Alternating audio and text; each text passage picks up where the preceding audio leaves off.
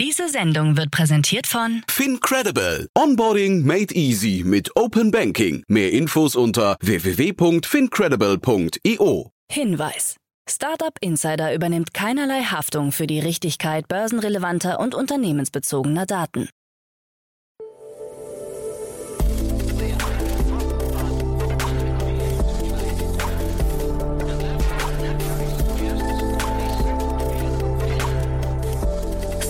Insider Daily.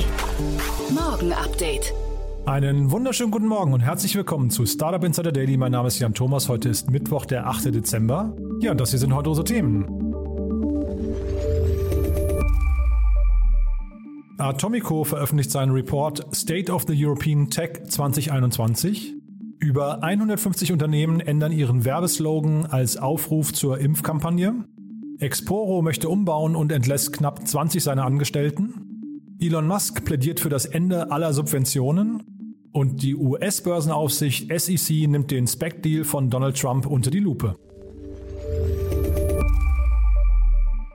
Heute bei uns zu Gast im Rahmen der Reihe Investments und Exits ist mal wieder Jan Miczaika von H V Capital und wir haben einen, ja ich würde sagen, munteren Plausch gehabt zu verschiedenen Themen. Zum einen ging es um den Riesen-Exit bei dem Q R-Code-Startup egoditor aus Bielefeld. Dann haben wir gesprochen über Lieferroboter, da gab es eine ganze Reihe an spannenden Investments.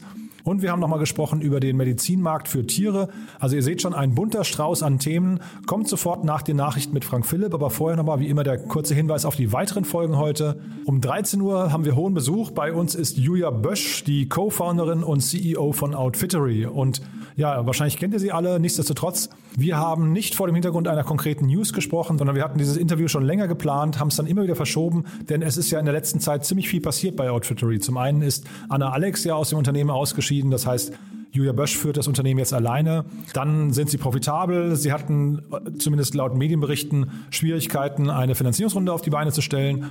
Und jetzt, wie gesagt, profitabel und haben jetzt auch noch ihr Sortiment erweitert und äh, bedienen jetzt auch noch Frauen. Bisher waren es ja nur die Männer, die äh, quasi im Zentrum von Outfittery standen. Und jetzt, wie gesagt, die Produkt- und Sortimenterweiterung auch um Frauen. Also sehr, sehr spannend. Ähm, ist ein tolles Gespräch geworden. Das, wie gesagt, um dreizehn Uhr. Und um sechzehn Uhr begrüßt meine liebe Kollegin Nina Weidenauer wieder drei junge Startups, die sich hier vorstellen. Ihr wisst ja, wir haben diese tolle Reihe gestartet. Nina macht das auch ganz hervorragend und führt dort sehr kurzweilig durch die Sendung, finde ich. Und heute zu Gast sind drei Unternehmen mit ganz unterschiedlichen Themen. Zum einen geht es um das Thema gesünder lieben, dann geht es um das Thema Selbsttherapie und es geht um eine App, mit der man Dokumente digital signieren kann. Also ihr seht schon, auch dort ein bunter Strauß an Themen. Es lohnt sich in beiden Fällen reinzuschalten. Die Sendung Junge Startups gibt es dann um sechzehn Uhr. So, damit genug der Vorrede. Jetzt kommen noch ganz kurz die Verbraucherhinweise, dann Frank Philipp mit den Nachrichten und dann Jan Miczaika von H V Capital. Werbung.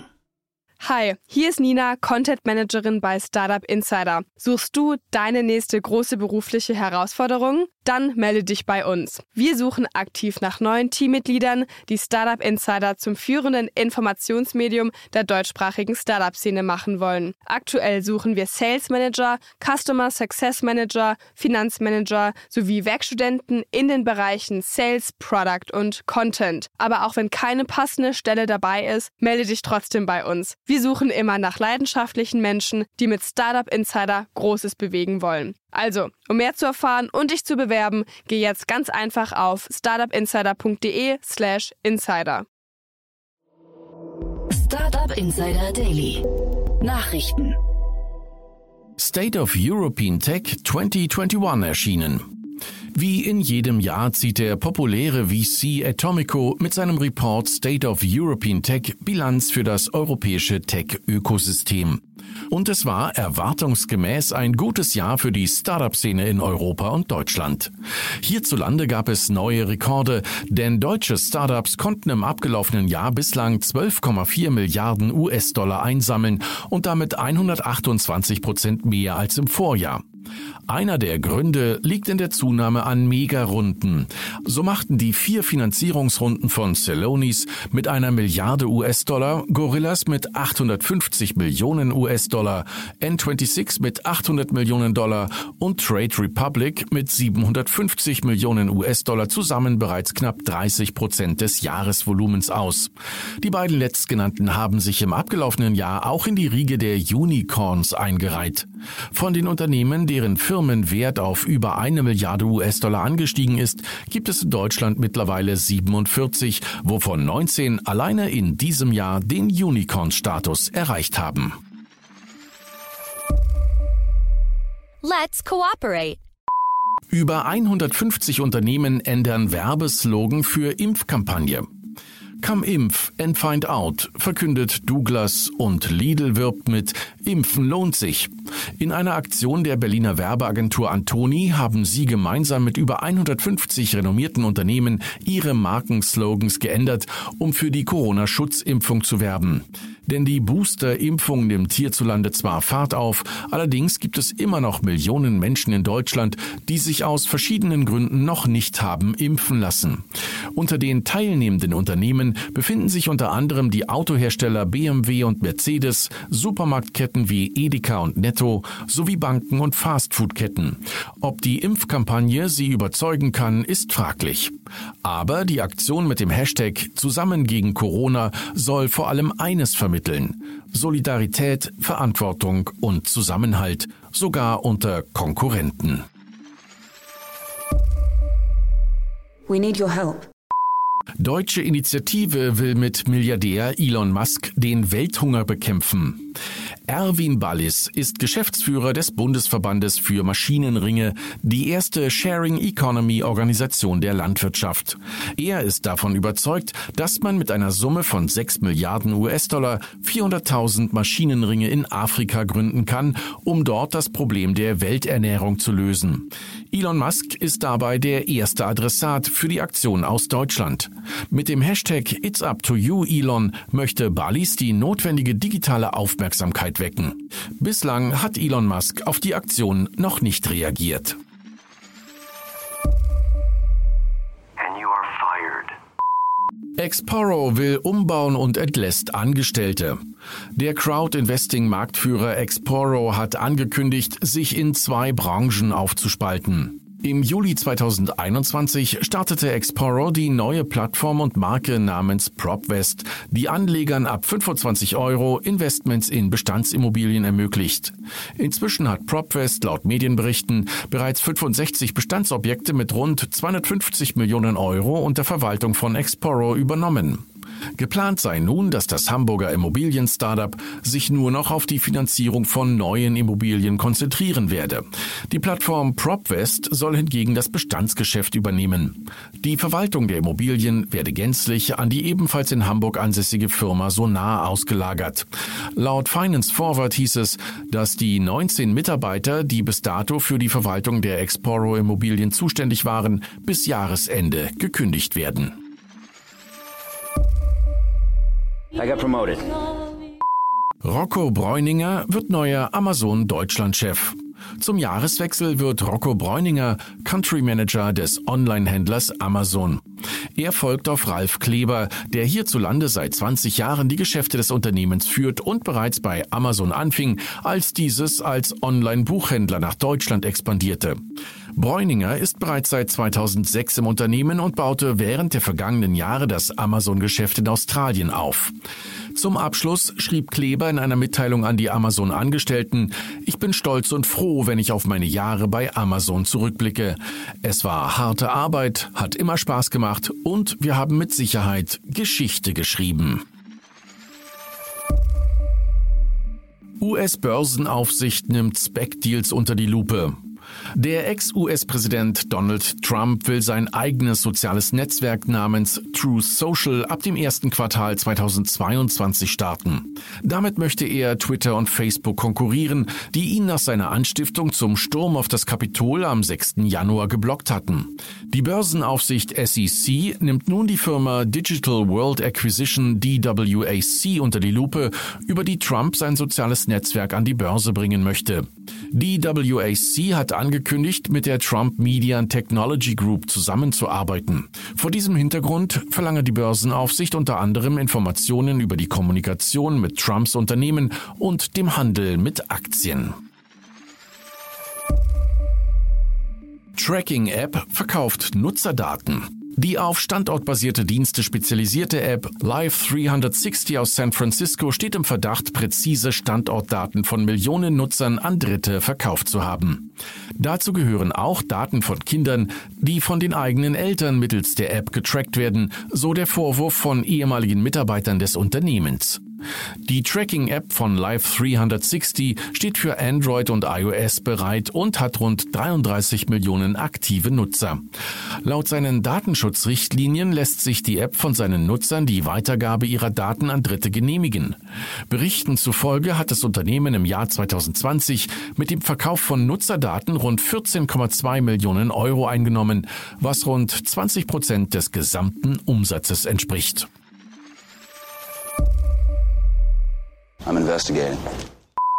U S-Kartellamt untersucht Beziehungen zwischen Apple und Roblox. Der Technologiekonzern Apple steht nicht zuletzt aufgrund der Rechtsstreitigkeiten mit der Spieleplattform Epic Games unter Beobachtung des U S-Justizministeriums. In diesem Kontext wird nun auch die Beziehung zwischen Apple und der Spieleplattform Roblox einer genaueren Prüfung unterzogen, denn Epic Games hatte im Zuge des Prozesses angemerkt, dass Roblox seitens Apple eine Art Freifahrtschein für den App Store erhalte, wie er sonst keinem anderen Unternehmen zuteil würde. So sei es Roblox-Nutzern gestattet, Spiele zu erstellen und solche innerhalb der App über eine eigene Währung zu kaufen, wodurch eine Art App-Marktplatz innerhalb Apples App-Universum entstehe, was grundsätzlich gegen die Regeln des Betreibers verstoße. Apple widerspricht dieser Darstellung und argumentiert, dass Roblox kein Spieleanbieter sei, sondern, Zitat, Erfahrungen und Erlebnisse anbiete. It's time to stop! It's time to stop, okay? Elon Musk plädiert für Ende aller Subventionen. Tesla-Gründer Elon Musk hat sich im Rahmen einer Konferenz des Wall Street Journals entschieden gegen das U S-Gesetzespaket mit dem Namen Build Back Better ausgesprochen, das derzeit im U S-Senat verhandelt wird. Dieses mit insgesamt zwei Billionen Dollar ausgestattete Programm würde den Wettbewerb in den U S A verzerren. Zugleich würden sich die U S A durch ihre Einmischung in den Markt zu sehr verschulden. Geht es nach Musk, solle sich der Staat vielmehr wie ein Schiedsrichter verhalten mit, Zitat, möglichst vielen Spielern auf dem Feld. Rohingya fordern Schadenersatz von Facebook. Rohingya-Flüchtlinge fordern von Facebook einen Schadenersatz in Höhe von hundertfünfzig Milliarden Dollar. Eine entsprechende Klage ist am Montag bei einem Gericht im U S-Bundesstaat Kalifornien eingereicht worden. Sie werfen dem sozialen Netzwerk vor, dass es mit seinen Algorithmen Desinformationen und extremistisches Gedankengut fördere, das anschließend zu Gewalt in der realen Welt führe. So heißt es in dem Gerichtsdokument, Facebook ist wie ein Roboter, der mit einer einzigen Aufgabe programmiert wurde, zu wachsen. Die unbestreitbare Realität ist jedoch, dass das Wachstum von Facebook, das durch Hass, Spaltung und Fehlinformationen angeheizt wird, Hunderttausende zerstörte Leben der Rohingya hinterlassen hat. Offen ist, ob das Verfahren nach U S-Recht oder nach der Gesetzgebung Myanmars geführt wird. Nach U S-Recht sind Facebook und dessen Mutterkonzern Meta weitgehend vor der Haftung für von ihren Nutzern geposteten Inhalten geschützt. In Myanmar, so die Ankläger, gebe es diesen Haftungsausschluss nicht. Startup Insider Daily. Kurznachrichten. Der erfolgreiche Weltraumtrip des ehemaligen Star Trek-Kapitäns William Shatner wird im Rahmen eines Specials mit dem Titel Shatner in Space für Amazon Prime Video verarbeitet. Der mittlerweile neunzigjährige Shatner reiste kürzlich mit Blue Origin von Amazon-Gründer Jeff Bezos ins Weltall. Eine Analyse von Chainalysis zeigt, dass die Transaktionen von N F T-Tradern in diesem Jahr insgesamt etwa siebenundzwanzig Milliarden Dollar beträgt. Die Analyse hat sich auf die beiden Arten von Ethereum Smart Contracts, die mit N F T-Marktplätzen und Sammlungen verbunden sind, konzentriert. Bereits im März hatte das N F T-Werk Every Days, The First fünftausend Days des Digitalkünstlers Beeple bei einer Auktion den Rekordwert von neunundsechzig Millionen Dollar erzielt. Bing möchte seinen Nutzerinnen und Nutzern ermöglichen, das lokale Inventar zu prüfen, bevor sie zu einem Geschäft erst aufbrechen. Bei Google gibt es bereits so einen Suchfilter. Bei Bing soll es laut Unternehmensangaben zufolge aber möglich sein, das gesamte lokale Inventar ohne Filterung zu durchstöbern. Personen sollen so die Gewissheit haben, dass bestimmte Produkte auch wirklich im Laden vorrätig sind. Laut eines Reports der leitenden Dozentin für ökologische Nachhaltigkeit an der Kiel University produzierte die U S-Musikindustrie im Jahr zweitausendsechzehn im Vergleich zu neunzehnhundertsiebenundsiebzig fünfundvierzig Prozent mehr C O zwei, da die Festplatten in Serverfarmen weltweit immer größere Energiemengen benötigten. Der ökologische Fußabdruck des Songs Driver's License von Olivia Rodrigo seit Januar ist vergleichbar mit viertausend Flügen zwischen London und New York. Und das waren die Startup Insider Daily Nachrichten vom Mittwoch, den achten Dezember zweitausendeinundzwanzig. Jetzt geht es weiter im Programm mit Investments und Exits. Startup Insider Daily. Investments und Exits. Ja, perfekt. Dann freue ich mich sehr. Jan Miczaika ist wieder hier von H V Capital. Hallo Jan. Jan, hi. Danke für die Einladung wieder. Ja, ich freue mich sehr, dass du da bist. Und ja, wir haben coole Themen. Äh, freue ich mich schon drauf. Aber lass uns vielleicht mal kurz, äh, mal, ja, zumindest mal über H V Capital nochmal sprechen. Was gibt's Neues bei euch? Und vor allem, wer darf sich bei euch melden? Was sind so eure Thesen? Dass, dass wir so ein bisschen, ein bisschen Werbung für euch machen. Ja? Also wir sind noch voll im Endjahresstress. Wir haben letzte Woche haben drei der H V-Startups noch große Termsheets unterschrieben mit U S-Investoren. Ähm, kann ich leider noch nicht mehr drüber sprechen, aber Das, das Karussell dreht sich weiter. Das ist alles, alles gut. Ich habe bei Joker habe ich an euch gedacht. Da gab es ja schon wieder große News. Ne? Das war ist ja, ist ja euer Thema, ne? Genau, genau. Das ist letzte Woche etwas vorzeitig ähm, geleakt. Da war nochmal ähm, ja, das war ist unser bisher schnellstes Unicorn im Stall. Ähm, genau. Also geht, geht auch da weiter. Aber das war jetzt keins von den drei, die ich meinte. Nee, nee. Und ich habe gesehen, bei Crunchbase war noch von Darkie zu lesen. Das, die, die kannte ich nicht, aber da können wir vielleicht bei Gelegenheit nochmal drüber sprechen. Das klingt immer, klingt immer spannend, wenn da so Sachen auftauchen. In der Spät- ist eine spätere Runde auch, glaube ich, ne? Du meinst bei Joker oder bei Darkie? Nee, bei Darkie, ja. Ja, genau, genau. Ja, ich habe den Eindruck mittlerweile, also mein Kollege Alex Joy Carbonell ähm, kennt sich da ja aus und betreut das für uns. Ich habe mittlerweile den Eindruck, das ist Geopolitik. Das ist einfach nur noch, ähm, wer hat welches Land, äh, wer ist wo beteiligt, et cetera. Also so, es ist schon beeindruckend einfach. Also es sind wirklich auch ja, beeindruckende Zeiten gerade.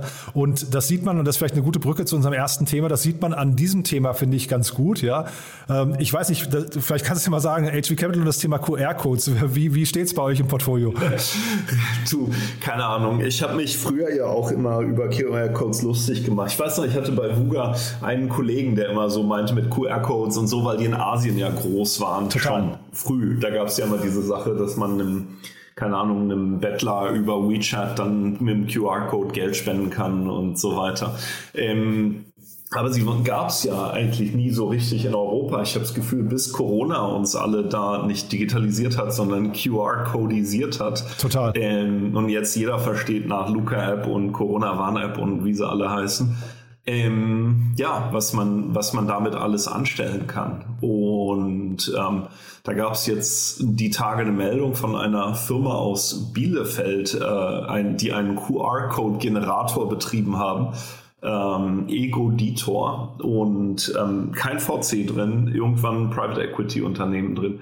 Und ähm, wurde jetzt verkauft, haben dreißig Millionen Umsatz gemacht mit dem Q R-Code-Generator und wurden angeblich für einen dreistelligen Millionenbetrag verkauft. Und das ist so irre. Ja, aber was ich ja auch einfach geil finde, ist einfach, ähm, so wie ich es verstanden habe, ein sehr kleines Team, einfach aus Bielefeld, unterm Radar, bauen halt ähm, seit zehn Jahren diesen Q R-Code-Editor, machen dreißig Millionen Umsatz äh, und verkaufen den dann. Und ähm, am Ende, wenn Gründer so etwas bauen und bootstrappen und hochziehen, dann wird halt der Kaufpreis dann auch durch zwei oder drei oder vier oder whatever geteilt. Ähm, Ja, das ist schon brutal. Finde ich super. Freue mich immer voll. Ja, mich auch. Also und, und Bitly hat das gekauft. Ne? Das ist auch nochmal äh, ein Ausrufezeichen, finde ich. Aber das größere Ausrufezeichen für mich ist Bielefeld. Da sieht man ja jetzt auch nicht so viel. Wobei, ich glaube, die Szene wacht so ein bisschen auf. Ne? Da, da, da ist ja zumindest... Ähm, ja, äh, wie, der, ja, Sebastian Borek. Ja, der ist gerade ähm, weg da. Ich habe gerade überlegt, wer, genau. der, wer der Nachfolger heißt. Aber genau, also genau, die sind auf jeden Fall da relativ aktiv, ne? Und bringen das Ökosystem da voran. Ich finde das auch echt eine gute Konferenz, dieses Hinterland of Things. Ähm, das ist ja auch so augenzwinkernd... Ähm, da sitzt halt einfach wahnsinnig viel Mittelstand, wobei da der Mittelstand ja auch ein paar Milliarden Umsatz macht, ähm, und die halt natürlich auch jetzt in die Digitalisierung gehen, ganz stark. Und also ist schon interessant, was da teilweise passiert. Total, aber jetzt bei dem Q R-Code-Thema ist wahrscheinlich die Kundennähe, die man dort eigentlich hat, ist jetzt wahrscheinlich gar nicht so relevant. Ne? Ich glaube, das ist ein Thema, das kann man wahrscheinlich irgendwie so einfach digital ausrollen, vermute ich mal. Du, ne? Du meinst, ob auf dem Glas-Mähdrescher hinten der Q R-Code drauf war? Ja, naja, ob das einen Standortvorteil gab jetzt oder so, weil ich finde so cool, scheinbar haben die das ja echt so aus Versehen fast oder so, aus Leidenschaft nebenbei aufgebaut mit zehn Stunden in der Woche am Anfang. Und da ist jetzt so ein Ding draus geworden, wo sie mindestens hundert Millionen mit äh, als Exit jetzt irgendwie eingefahren haben. Krass, oder? Großartig. Ja. Und man sagt ja als Gründer, so eine der wichtigsten Eigenschaften ist ja Persistence. Ne? Und das, also haben die ja hier wahrscheinlich mit, mit zehn Jahren, und ich möchte nicht wissen, wie viel Häme die äh, erfahren haben im Laufe dieser Zeit, äh, was sie da mit Q R-Codes so anstellen. Ne? Das stimmt, und lachen sich jetzt wahrscheinlich tot. Aber ähm, ja, also es gibt ja diese Startups, die, ähm, es gibt ja so ein bisschen diese despektierlichen Ausdruck Cockroach-Startups, die, die einfach nicht sterben. Ähm, wobei das hier war ja noch nicht mal ein Startup, das war ja einfach ein total, ähm, total respektierliches so kleines Softwareunternehmen. Ähm, aber ja, das, ich glaube, das ist eine ganz schwierige Diskussion mit Gründern. Wann, wann ist der Zeitpunkt, das einfach sein zu lassen? Aber andersrum, super viele Firmen gehen halt mal durch schwere Zeiten, und die, die, die da kämpfen und beißen und machen und tun und da die Energie und Motivation für haben, werden halt oft belohnt, aber nicht immer. Und dann ist natürlich immer die Frage, wann ist es vergebene Lebensmühe äh, oder Lebenszeit ähm, und wann nicht. Aber auf alle Fälle hier in diesem Fall ähm, Egoditor, super, alles richtig gemacht. Alles richtig gemacht, und ich glaube, dass die, die schwierigen Zeiten meinte ich eher auch tatsächlich mental, weil du halt vielleicht so aus dem Freundeskreis am Anfang zumindest belächelt wirst, weil ich meine, dreißig Millionen äh, Annual Recurring Revenue klingt ja erstmal nach einer richtigen Hausnummer, ne? Mhm. Ja, also ja. Die, die haben ja wahrscheinlich keine Kosten, oder? Die haben einen, einen Generator gebaut, und ich, also ich wüsste jetzt gar nicht, wo da, wo da irgendwie große, große Kosten entstehen sollten, die dann den, den, den Umsatz und Gewinn so äh, voneinander trennen, ne? Nee, gar nicht, ja. gar nicht. Also von daher so schwierige Zeit. Ich, ich, also eigentlich fast ein Wunder, dass sie das nicht noch weiter betrieben haben. Ich wäre wär wirklich spannend zu wissen, was Bitly dafür bezahlt hat. Ja, ja, ja total. Ja, vielleicht total. Kriegen wir es irgendwann raus. Ja. Und sag mal, dann warst du auf der Slush, habe ich äh, verstanden, und du hast dir Gedanken gemacht zur Zukunft der Städte, ja? Nee, ich fand das nur interessant, weil ich bin über die, über die Slush gelaufen, und auf einmal hat mich ein äh, Roboter angeblinkt, angefahren, ähm, hier von Starship aus Tallinn. Und ich finde irgendwie, in, man kennt das ja in Deutschland gar nicht, aber das sind ja diese Roboter, die sind irgendwie so, ich sag mal vierzig, so hüfthoch, etwas unter hüfthoch, äh, ganz, sehen ganz freundlich aus und bringen halt ähm, mittlerweile in den U S A, ähm, vor allem auf so Corporate Campuses und Colleges, aber auch in der Stadt Tallinn selbst, ähm, machen die mittlerweile Tausende von Deliveries. Und das fand ich einfach krass. Also ich habe das hier in, in Deutschland noch nie gesehen. Ich glaube, in Berlin wird auch wahrscheinlich jedes dritte von den Dingern in der Spree landen. Genau. Und was ist da, wo wir uns ja einfach nur kurz vorher drüber unterhalten haben, war jetzt dann das Early Bird Investment in Droid Drive. Ähm, ist ja ein Spin-out von der ähm, R W T H Aachen, der neue Early, Bond, Early Bird Fonds UniX.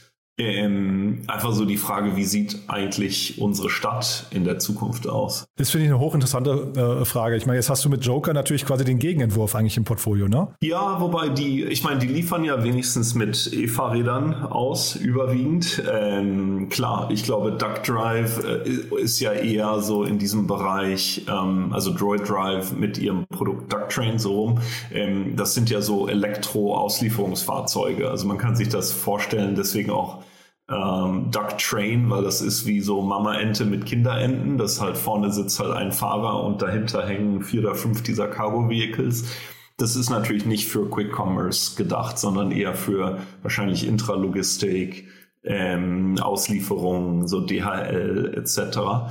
Aber ist natürlich cool. Ich meine, ich glaube, wir werden nicht mehr, und richtigerweise, glaube ich, werden die Städte es auch einfach nicht mehr so lange erlauben, dass irgendwie dieselbetriebene Lieferfahrzeuge hier die, die Innenstädte verpesten. Naja, und also es ist ja eine lange Debatte, welche Jobs hinterher irgendwie, äh, sagen wir mal, wirklich tatsächlich Mehrwerte sta- schaffen oder wo wir Menschen vielleicht auch entlasten sollten. Ne? Wir haben ja das gleiche, also eine ähnliche, ähnliche Situation findest du ja in den Logistikzentren so von, von äh, ich weiß nicht, D H L oder Amazon oder sowas, wo ja auch immer mehr automatisiert wird. Und ich glaube, das ist halt einfach der Weg. Ne?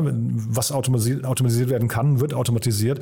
Und dann ist halt die große Hoffnung nur einfach, dass man die Menschen, die dann in dem Moment vielleicht den, ihren Job verlieren dadurch oder deren Gefahr ist, dass man die weiterbildet, äh, umschult auf ja spannendere, zukunftsfähige Jobs. Ne? Das ist ja auch wirklich spannend. Wir sehen das bei verschiedenen Unternehmen bei uns im Portfolio, was Corona da auch für eine Änderung ähm, hervorgerufen hat, wo zum Beispiel die Gastronomie tut sich ja wahnsinnig schwer, Mitarbeiter zu finden mittlerweile.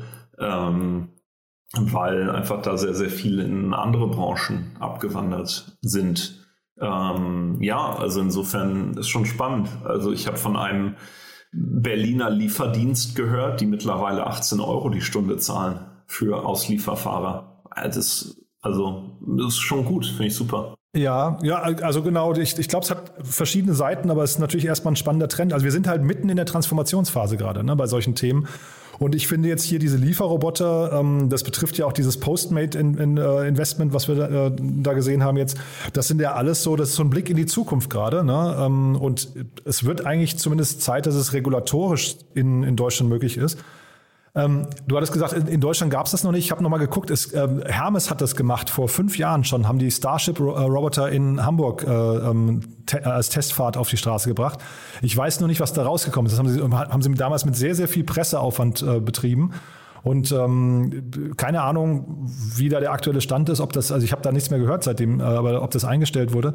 Aber da, es war zumindest schon mal da, das wollte ich sagen. Ne? Ich finde es da dann interessant. Ich meine, jetzt Corona-bedingt ist das natürlich alles ein bisschen schwierig. Aber was ich da oft interessant finde, ist, wenn man mal aus seiner Bubble so rauskommt ähm, und dann sieht, was teilweise in anderen Städten passiert. Und ähm, ich war selber noch nie in Tallinn, aber ich glaube, das höre ich zumindest immer wieder, dass da in Estland einfach wahnsinnig viel passiert. Ein kleines Land, hochinnovativ, äh, sicher spannend. Ja, ich war tatsächlich vor fünf oder sechs Jahren mal da für, für eine Woche und ähm, habe jetzt diese Starship-Roboter nicht gesehen, aber was halt schon krass war, und das habe ich auch, glaube ich, hier im Podcast schon mal erzählt, ähm, dass na, also die, es gibt dort so, so Innovationszentren, wo sie dann immer Präsentationen machen, was in Tallinn gerade alles so passiert an, an, an Digitalthemen. Ne? Das, ja, das ganze Land ist ja auf der Blockchain gebaut und so. Und die sagten, dass je, nahezu jeder Politiker aus Deutschland schon dort war, ja, um sich das anzugucken. Und wenn man das dann überlegt, was in den letzten fünf Jahren aber hier in Deutschland tatsächlich davon umgesetzt wurde, von, ja, das ist immer so ein bisschen, oh ja, also Inspiration. Wir haben kein Wissensproblem, wir haben ein Umsetzungsproblem leider an der Stelle, ja. Ne? Da ja. Bin ich mal gespannt, was ab in ein paar ja. Wochen passiert. Ja, ja, aber es ist auf jeden Fall sehr inspirierend. Also deswegen vielleicht an jeden, den sowas interessiert, wenn man so ein bisschen die Zukunft vom E-Government irgendwie sich angucken möchte vor allem. Ist, ist Tallinn wirklich ein toller Ort, muss ich sagen. Ja, ist ja ein super kleines Land, die, die können natürlich leichter umsetzen, so ein bisschen Saarland, Saarland-Feeling. Ne? Mhm. Ähm, und dann hast du noch ein drittes Thema mitgebracht, ne? Ähm, das ist ja auch nochmal ganz spannend. Ja, das fand ich nur interessant, weil das einfach, ähm, ich dachte vielleicht für die Hörer interessant, ich hab, mir ist nur aufgefallen, ähm, Point neun hat äh, zusammen mit irgendwie Adjacent, G F C, Market One und so weiter in Pets App investiert. Ähm, Das ist eine Software, die Veterinären und ähm, also Veterinärkliniken hilft, äh, letztendlich ihr, ihre Operations besser zu managen. Ähm, irgendwie ist dieser ganze, wir sind ja bei Felmo investiert, irgendwie ist dieser ganze Bereich Haustiere äh, für mich immer so, also ich hab, ich mag Hunde, ich habe keine Haustiere, aber ähm, was ich da halt so cool finde, irgendwie ist aufgrund der niedrigeren regulatorischen Schwellen, äh, niedrigeren Hürden und gleichzeitig eine Zahlungsbereitschaft. Also in Deutschland ist ja Gesundheit kostenlos traditionell, ähm, was ja für viele Startups auch ein Problem ist. Ähm, im Tierbereich habe ich einerseits diese Zahlungsbereitschaft, andererseits diese re- niedrigen regulatorischen Schwellen, so dass da eigentlich viel mehr Innovation passiert aus meiner Sicht, als in der Humanmedizin. Jetzt kann man natürlich drüber streiten, ist das gut oder nicht. Ähm, so move fast and break things ist in der Humanmedizin vielleicht auch nicht so cool. Ähm, aber andererseits finde ich das immer so ein bisschen äh, ja, interessant zu sehen, was da so passiert. Ja, total. Und ist dieses Unternehmen hier, ist das vergleichbar, Pets App, mit, mit eurem? Nee, gar nicht. Ähm, Felmo ist so letztendlich, ich habe eine App, ich drücke drauf und sage, ähm, keine Ahnung, Fifi braucht eine Spritze oder hat sich verletzt, und dann kommt, ähm, kommt ein ähm, Tierarzt zu mir nach Hause ähm, und kümmert sich dann, und das hat halt eben die Vorteile, ich muss das Tier nicht transportieren, ähm, was eben zu für viel Stress sorgt, ähm, das wird zu Hause behandelt, ähm, ich spare Zeit et cetera, und zu Kosten, die eigentlich vergleichbar sind mit, mit dem normalen ähm, Tierarzt. Was ich interessant fand hier nochmal ist, die haben ja knapp vier Millionen Euro eingesammelt und haben aber schon sechshundertfünfzigtausend Virtual Care Interactions äh, irgendwie hinter sich. Also ich vermute mal, das sind so virtuelle Sprechstunden oder sowas, ne? Und ja, das fand ich irgendwie, also sechshundertfünfzigtausend, das ist schon eine Hausnummer, wo ich sagen würde, wie, wie groß muss man denn werden, um vier Millionen einzusammeln? Also das, die, die klingen gefühlt deutlich weiter, weißt du? Oder, oder schon profitabler, ne? Eins von beiden. Ja, keine Ahnung, was Virtual Care Interactions heißt. Ja, aber sie haben zweihunderttausend Haustiere, also daran kann man so ein bisschen, die, denen sie geholfen haben, da kann man so ein bisschen ableiten, es wird schon sowas in der, in der Richtung sein. Also ich finde, mhm. die klingen sehr weit fortgeschritten, und ich sag's nur deswegen, ist der Markt so heiß oder nicht? Also, weil eigentlich klingen die, klingen die deutlich Klingt weiter. Irgendwie ja, größer, ne? Ja, ja, ja, stimmt, gedacht, schon. Ne? Ja. Stimmt schon. Ja. Naja, aber behalten wir mal im Blick, du. Also hat, hat ja, ich glaube, war ein guter, guter Ritt jetzt zu verschiedenen Themen. Was ich eben noch loswerden wollte bei Postmates, die haben wir jetzt so nur am Rande erwähnt. Mhm. Das ist ja wirklich nochmal spannend. Das war ja einer der größten Exits von einem deutschen Gründer, glaube ich, im letzten Jahr, ne? Der Bastian äh, Lehmann oder so hieß der, glaube ich, ja. Ähm, hat ja, glaube ich, für, für, es war, glaube ich, ein Milliarden-Exit von Postmates an, an Uber damals, ja. Ja. Und der ist in Deutschland total, total unterm Radar, finde ich. Den muss man mal ein bisschen total, ins Scheinwerferlicht holen. Ja? Ja, und hat nicht sogar bei Uber mittlerweile Meal Delivery ähm, das alte Geschäft überholt? Ach, das kann sein. Das, da, bin ich, da bin ich zu wenig drin. Ja, ja. ja. ja also, müsste man sich auch nochmal angucken. Aber ist genau. ja viel, also kann natürlich jetzt auch wieder so ein Corona-Thema gewesen sein. Ne? Ähm, da muss man wahrscheinlich nochmal abwarten, wie sich die Sachen hoffentlich dann bald normalisieren, ähm, wie es dann aussieht. Aber ich wollte nur sagen, dem muss man eigentlich, glaube ich, mehr, mehr Kudos geben. Das ist wirklich schon, schon krass, was der aufgebaut hat. Ja, total, total. Wobei ich ihn ehrlicherweise noch nicht im deutschen Ökosystem so gesehen habe. Nee, ich auch nicht. Ne? Deswegen, da muss man sich mal, äh, was ich das so ein... Was ja auch fein ist, aber... Ja. Philipp, Philipp Westermeier muss den mal ansprechen, oder wenn, wenn er da keine Lust drauf hat, dann machen wir das jetzt mal. Ja? Genau, cool. Genau. Also hier mit Bastian, wenn du, wenn du, wenn du das hörst, genau, ja. Melde dich beim Jan Thomas. Da gehen wir auch proaktiv auf ihn zu.